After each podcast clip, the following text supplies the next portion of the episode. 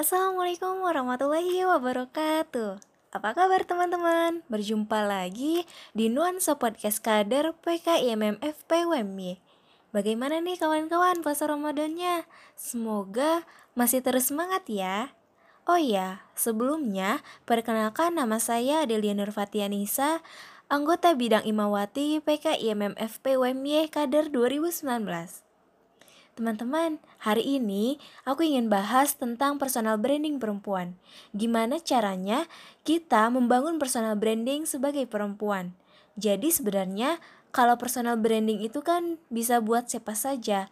Tapi karena aku perempuan dan kebetulan menjadi anggota bidang Imawati, jadi kali ini aku ingin bahas tentang personal branding perempuan. Oke? Nah, Pertama, kita bahas dari luarnya dulu. Kenapa sih kita harus membahas tentang personal branding perempuan? Kenapa? Karena perempuan ini adalah sumber masalah. Jadi, harus kita sadari sebagai seorang perempuan.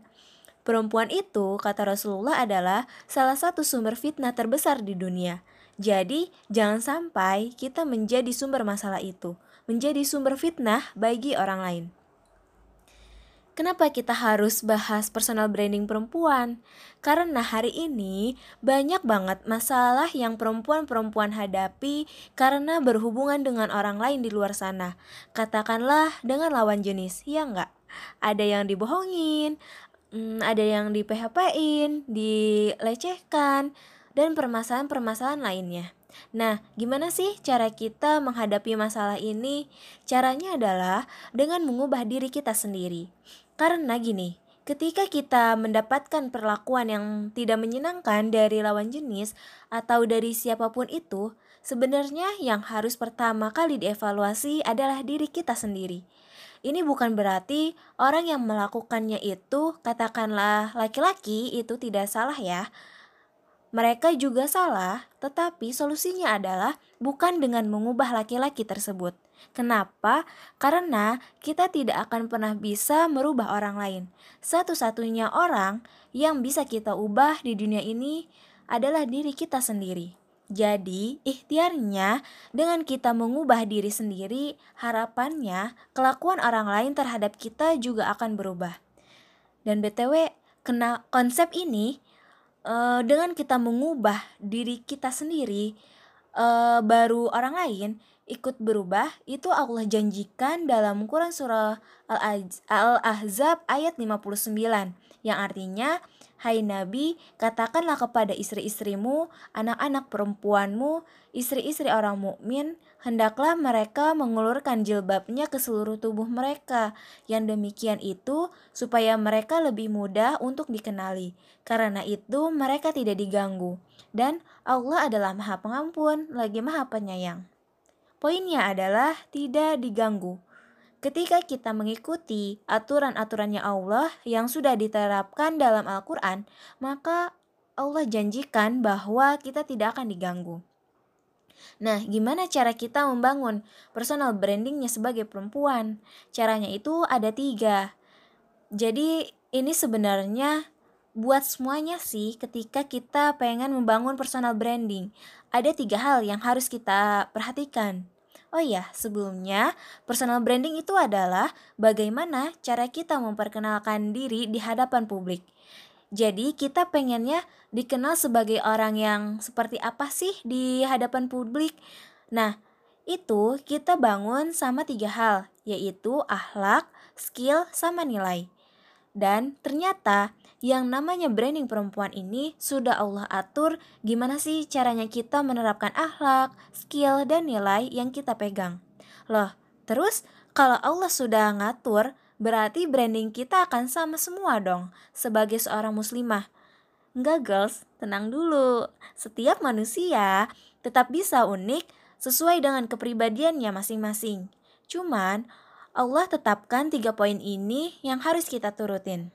Pertama, kita bahas dulu dari akhlak. Akhlak sebagai seorang muslimah itu sudah digariskan sama Allah. Yang pertama adalah dia itu penyayang dan ramah.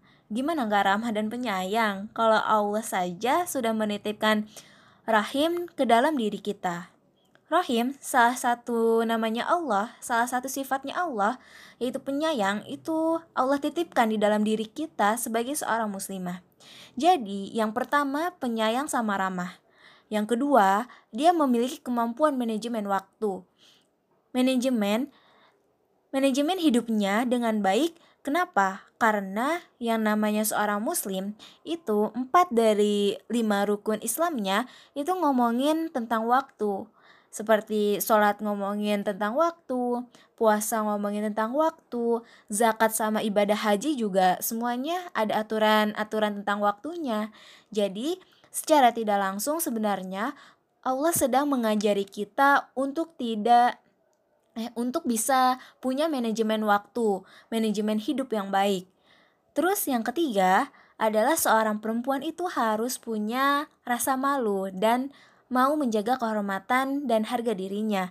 Ini Allah terangkan dalam Quran surah Al-Qasas ayat 25 yang artinya kemudian datanglah kepadamu salah seorang dari kedua wanita itu berjalan dengan malu-malu, dengan malu-malu.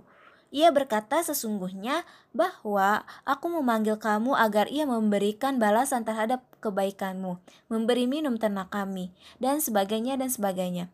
Ini ceritanya waktu Nabi Musa sedang melarikan diri ke negeri Madian. Ingat ya. Nah, teman-teman, yang namanya setiap huruf dalam Al-Quran itu pasti ada maknanya. Itu ada maksudnya kenapa Allah menuliskan seperti itu.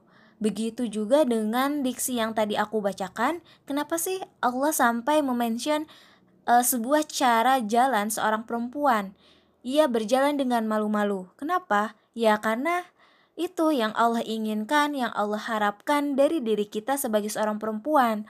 Ketika dihadapkan seorang laki-laki, kita punya perasaan malu. Sama halnya seperti role model kita, yaitu Siti Maryam, gitu ya uh, seorang wanita yang benar-benar uh, menjaga kesuciannya. Pernah suatu hari ada cerita dikisahkan Maryam ini sedang sendiri sedang beribadah tiba-tiba didatangi malaikat Jibril yang menjelma sebagai seorang manusia. Nah, teman-teman, ketika malaikat Jibril menjelma menjadi manusia, Jibril itu akan menjadi manusia yang paling tampan di negeri itu. Jadi kebayang ya, Siti Maryam lagi sendiri, terus didatangi cowok paling tampan senegeri itu, lagi jomblo lagi. Tapi ternyata reaksinya itu tidak seperti para wanita kebanyakan hari ini yang ketika melihat opa-opa uh, aja udah ngejerit-jerit sampai nangis gitu. Gak kayak gitu. Tapi ternyata Siti Maryam ini menjaga jarak dan langsung memasang kuda-kuda gitu ya yang intinya seorang perempuan tadi harus bisa menjaga dirinya nah itu akhlak yang kedua adalah skill kita masuk pada poin pembahasan yang kedua nih skill ini yang akan membedakan tiap wanita tiap perempuan uh, dengan perempuan lainnya yaitu adalah skill yang kita miliki masing-masing. Ini yang harus kita pelajari, yang harus kita dalami, yang harus kita tekuni. Kenapa? Karena pertama, Orang Islam itu adalah orang bangsa yang harus paling dekat dengan ilmu pengetahuan. Gimana nggak dekat? Kalau wahyu pertamanya aja adalah ikro. Kita disuruh untuk membaca, kita disuruh untuk belajar, dan bahkan Al-Quran itu sendiri gitu ya. Al-Quran adalah teknologi paling canggih di dunia ini. Selamanya dari 1400 tahun yang lalu sampai kiamat teknologi paling canggih itu adalah Al-Quran. Tapi tugas kita adalah mengubah teknologi canggih Al-Quran itu menjadi hal-hal yang bermanfaat bagi manusia saat ini. Itu yang dilakukan dulu sama ilmuwan-ilmuwan e, saat zamannya Golden Age. Nah, itu yang dilakukan sama Ibnu Sina tentang dunia kedokteran, yang dilakukan Ibnu Hisam tentang optik, dia menciptakan kamera, e, sama Al-Biruni, mm, sama Al-Khawarizmi, Al-Jabar, dan sebagainya itu yang harus kita ulik gimana kita bisa memiliki skill-skill yang bermanfaat sama orang lain. Nah, ini yang akan menjadi branding kita. Tinggal kita pilih mau skill di bidang apa. kalau kita lihat role model kita zaman Rasulullah, kalau pengen belajar menggeluti di bidang entrepreneurship, uh, kita bisa lihat Siti Khadijah. Kalau pengen fokusnya di dunia pendidikan, kita bisa lihat Aisyah dan lain-lain. Nah, terakhir poin ketiga adalah nilai. Nilai ini harus selalu dikaitkan dengan skill kita. Jadi, yang namanya skill itu uh, tidak boleh berdiri seorang diri, tapi skill itu harus kita hubungkan dengan nilai.